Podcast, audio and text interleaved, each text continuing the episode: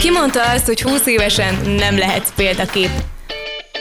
A Magyar Ifjúsági Központ YZ intézete, a Paprika Rádió és a K Plus program felhívást tett közzé olyan aktív, 20-as éveikben járó fiatalok bemutatására, akik tehetségükkel és tevékenységükkel kimagasló eredményeket értek el. Célunk 20 olyan fiatal bemutatása, akik az üzleti élet, kultúra, tudomány, sport vagy közélet kategóriában egyedülálló és Kolozsvárhoz köthető teljesítményt mutatnak fel. 20-20 éves tehetség 2020-ban. November 25-től szerdánként 19 9 órától a Paprikán. Köszöntöm Önöket, Fodor Tünde vagyok, a mai 20 éves tehetségünk pedig Hatházi Rebeka, aki a kultúra kategória egyik nyertese.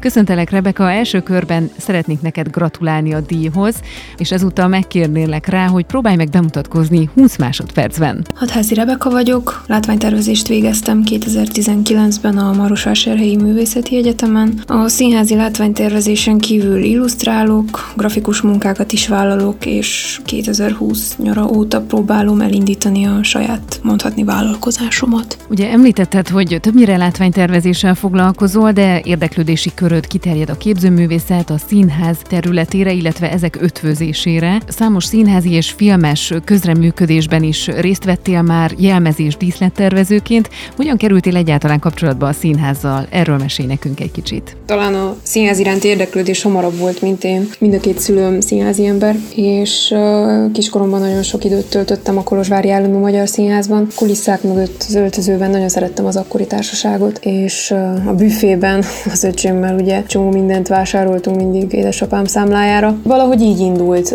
Ennek ellenére érdekes mód nem volt számomra egyértelmű iskola elvégzése után, hogy én színházzal szeretnék foglalkozni, hogy én a színházban szeretnék dolgozni. Aztán mégis úgy alakult, hogy abban az évben, amikor felvételi után keresgéltem, indult épp látványtervezés osztály Marosvásárhelyen, felvételiztem és bejutottam. Az egyetemi évek alatt, illetve utána milyen színházi munkákban vettél részt, vagy melyik az, amelyik kiemelkedő számodra? Hát ha a színházi projektre gondolsz, akkor azt kell, hogy mondjam, hogy nagyon sok projektben nem vettem részt, mivel kicsivel több mint egy éve végeztem, és ebből 10 hónapig be voltak zárva a színházak, úgyhogy hát így kezdőként mindegyik projekt érdekes volt, és különleges volt. Talán mégis kiemelném az összes közül a legutolsót, amiben részt részt vettem. Halász Péter gyerekünk című darabját rendezte meg Hatházi András a Csiki játék színnél, és szerintem egy nagyon különleges és kifejezetten jó kortárs előadás született meg akkor ott, és, és nagyon sajnálom, hogy a vírus miatt ez az előadás csak egy-két előadást érhetett meg a bemutató után. A színházi világ mellett ott van egy másik nagyon vizuális és nagyon kreatív terület, az az illusztrátori és grafikus tevékenység.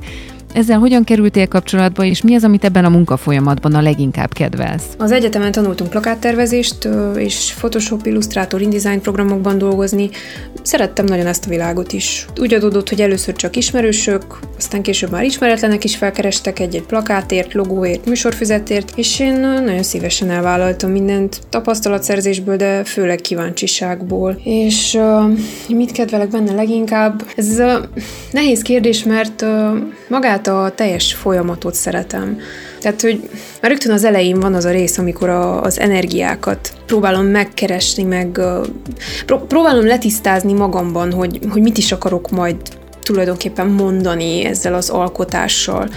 És uh, én szeretek sketchelni, szeretem kipróbálni a különböző fontokat, színeket összhangba helyezni, Szeretem nagyon az alkotási folyamat alatt elküldeni a, az ismerőseimnek a még félkész alkotást, öm, hogy, hogy ilyenkor szeretném látni, hogy, hogy nekik mit jelent, mit olvasnak le belőle. Próbálom felmérni azt, hogy mennyire érthető az a mondani való, amit én itt belül a fejemben kitaláltam, de, de hogy, hogy vajon ez egy tehát másnak is érthető az, amit én szeretnék mondani, és, és nagyon-nagyon szerettem, hogy, hogy általában ahány ember, annyi annyi, annyi választ kapok. Tehát, hogy annyira lehetőség rejlik a megfejtésre egy, egy képben, egy, egy plakátban, akármiben. Tehát szeretem tényleg ezt az egész folyamatot. Kivéve, amikor fel kell tenni a logókat. Azt, azt nagyon nem szeretem. Amikor ezt a kérdést föltettem neked, akkor még 2020 decemberét írtunk, úgyhogy szeretném, hogyha figyelembe vennénk, hogy azóta eltelt néhány hónap, és akkor ugye azt kérdeztem, hogy melyik az a projekt, amiben most jelenleg dolgozol. Jelenleg Csíkszeredában dolgozom, a Kék Csodatorta című gyerekmusicalen, Viski Andrei rendezésében, és hát ezen kívül van két nagyobb projektem, ezek még csak a fejemben vannak, és jelenleg a kutatás fázisánál tartok, és azon kívül pedig rajzolok, gyurmázok, nyomtatok, és ilyenek. Szerintem teljesen nyilvánvaló az most már a hallgatóink számára is, hogy mennyire fontos a vizualitás azokon a területeken, amelyeken te dolgozol. Tudom, hogy nem könnyű erre a kérdésre válaszolni, de az összes 20 éves tehetségtől megkérdezzük azt, hogy melyik az a projekt, legyen az színház, illusztráció, látványtervezés, vagy akár kiállítással kapcsolatos eredmény, amelyre a legbüszkébb vagy. Az igazság, hogy nem szeretem az ilyenfajta kérdéseket. Nem tudnék kiemelni bizonyos projekteket, vagy eredményeket, amikre így a, azt mondhatnám, hogy a legbüszkébb vagyok, maximalista vagyok, és ezt sokszor beírom mind negatív, mind a pozitív tulajdonságaim közé, ha valahol kérdezik. És ebből kifolyólag, ha ha valamin dolgozok, akkor azon addig dolgozok, amíg azt nem érzem, hogy meg vagyok vele elégedve és büszke vagyok rá. Azt gondolom, hogy mindannyiunknak szüksége van olyan emberekre, akikre fel tudunk nézni, akiktől inspirálódni tudunk. Neked vannak-e szakmai példaképeid egyébként, akiktől ellestél pár dolgot, akik motiváltak téged, akik segítették a munkásságodat? Látványtervezés szempontjából talán Colin Atwoodot említeném. Ő Tim Burtonnek a, az állandó jelmeztervezője. Nagyon szeretem a, azt az odafigyelést, amivel, amivel összerakja az ő jelmezeit, tehát a, a, azt, a, azt a részletbe menőséget, az anyagminőségeket, amiket összeválogat, a színeket, és, és valahol én is ezt próbálom um, követni és képviselni. Még akkor is, hogyha a színházban ugye nincsen meg az a lehetőség, mint filmben, hogy, hogy akár, akár közelről a néző elé tárjunk egy pici, apró manzsetta gombot, főleg, hogyha nagy termi előadásról van szó. Ennek ellenére én szeretem kiválogatni még az utolsó manzsetta gombot is, mm, részint magam miatt is, mm, meg azért is, mert tehát a színészért. Úgy gondolom, hogy, hogy másképp, másképp játszik például egy, egy virágos mintás bélésű zakóban, valaki, mint egy, egy sima szürke bélésű zakóban, még akkor is, hogyha a néző magát a bélést nem látja. Rajztéren pedig nagyon sok, sok példaképet sorolhatnék, vagyis hát nem tudom, hogy példaképnek mondanám, de mindenképp akik, akik így meghatározóak voltak munkájukkal a, az életem során. A, talán az egyik legmeghatározóbb Gross Arnold volt, és hát ezen kívül tényleg csak egy párat, hogy soroljak, Chagall, Matisse, David Hockney, Miro, Toulouse-Lautrec, és, és az örök példakép, vagy kedvenc, az Boris Vian.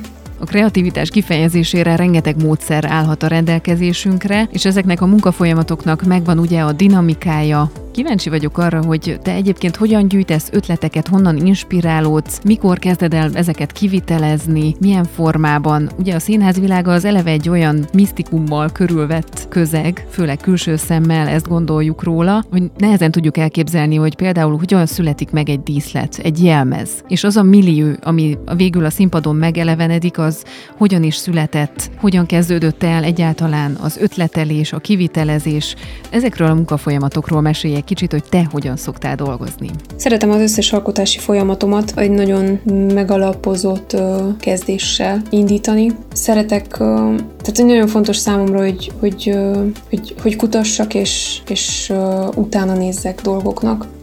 Szeretek minél tágabb kört írni a tervezett végeredményem köré, és abban minél több dolognak utána olvasni. Legyen ez divattörténet, mondjuk a jelmeztervezéshez, vagy különböző korszakok, bútorok, formatervezés, színek hatás az emberekre, de akár szimbólumok és pszichológia, ilyenek. A, a látványtervezésnél ugye az első dolog az az, hogy elolvasom a szöveget. És első olvasatra pedig érzeteket szoktam kiírni. Gondolok olyanokra, hogy hideg, meleg, nyírkos, vagy akár színek, hideg színek, meleg színek, textúrák, fa, fém, üveg. És utána elolvasom még egyszer a szöveget, és akkor már konkrét képeket kezdek el keresni hozzá. Ezeket pedig három mappába szoktam rendezni. A képzőművészeti alkotások, mint inspirációs forrás, van díszleti inspiráció és jelmez inspiráció. Ezeket szeretem megmutatni a rendezőnek, és ezeket a fotókat szoktam vinni az első beszélgetésre. Nagyon fontos nekem a, a további munkában ez az első beszélgetés a rendezővel, és sokat segít nekem. A díszlet jelmez inspirációkat hosszú ideig nézem, mivel vagy keresgélek inspirációs képek után, főleg azért is, mert szeretem felmérni a telepet, hogy, hogy mi volt már, hogy, hogy az, azt, azt lehetőleg ne készítsek ugyana, ugyanolyat, ami már volt.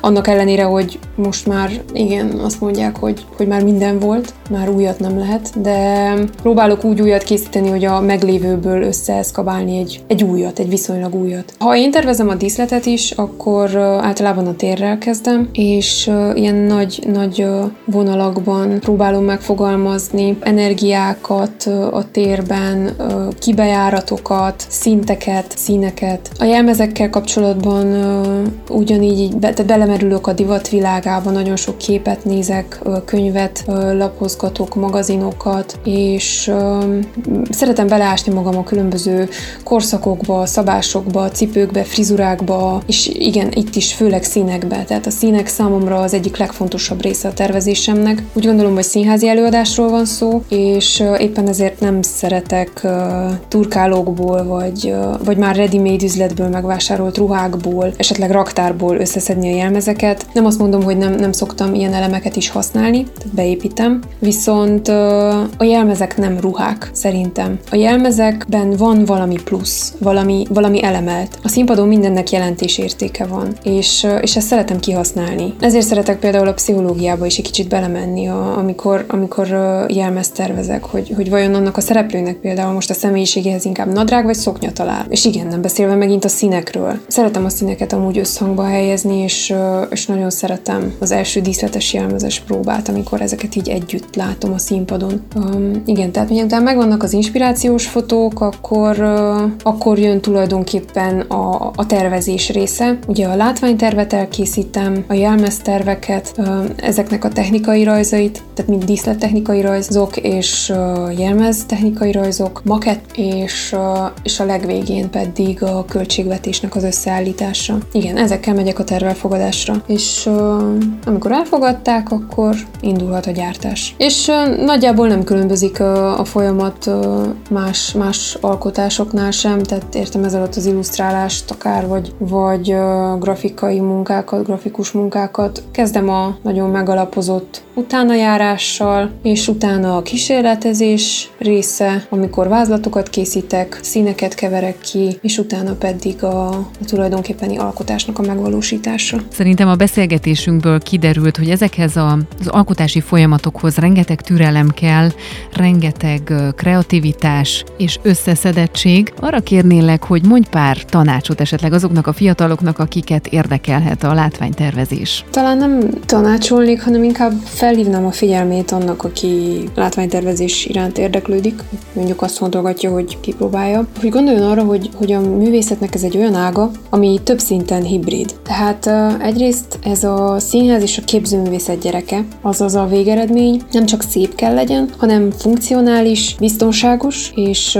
tartós is. Ugyanakkor az elvont művészvilág, ami színek, az érzetek, érzelmek világa, tehát egy nagyon szubjektív része, rész, mellett van egy nagyon gyakorlati gyakorlatias, racionális, materiális, objektív része, ami mértan, Excel táblázat és számolás. Ez ugye nem más, mint a, a díszlet technikai része, illetve hát a nagy mumus, a költségvetés. Az egyetemen mi mindig úgy kaptuk a feladatokat, hogy mi kaptunk egy drámát, és akkor azt mondták, hogy te választod a színházat, te választod a színészeket, és, és határ, a pénz és technika szempontjából a csillagos ég. Aztán elkezdtem dolgozni, és azt mondták, hogy van X összeg, ebbe férj bele. Nagyon sokszor ütközök abba a problémába, hogy nincs rá pénz. De ugyanakkor ennek is megvan a varázsa. Találékonyság, rugalmasság, kreativitás, a pénztelenség sokszor ezeket vonja maga után.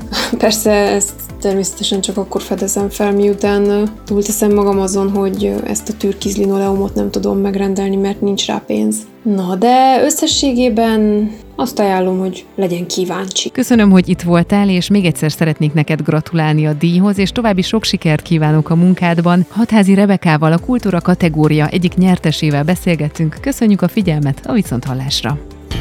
Ki azt, hogy 20 évesen nem lehetsz példakép? A Magyar Ifjúsági Központ YZ intézete, a Paprika Rádió és a K Plus program felhívást tett közzé olyan aktív, 20-as éveikben járó fiatalok bemutatására, akik tehetségükkel és tevékenységükkel kimagasló eredményeket értek el. Célunk 20 olyan fiatal bemutatása, akik az üzleti élet, kultúra, tudomány, sport vagy közélet kategóriában egyedülálló és Kolozsvárhoz köthető teljesítményt mutatnak fel. 20-20 éves tehetség 2020-ban. November 25-től szerdánként 19 9 órától a Paprikán.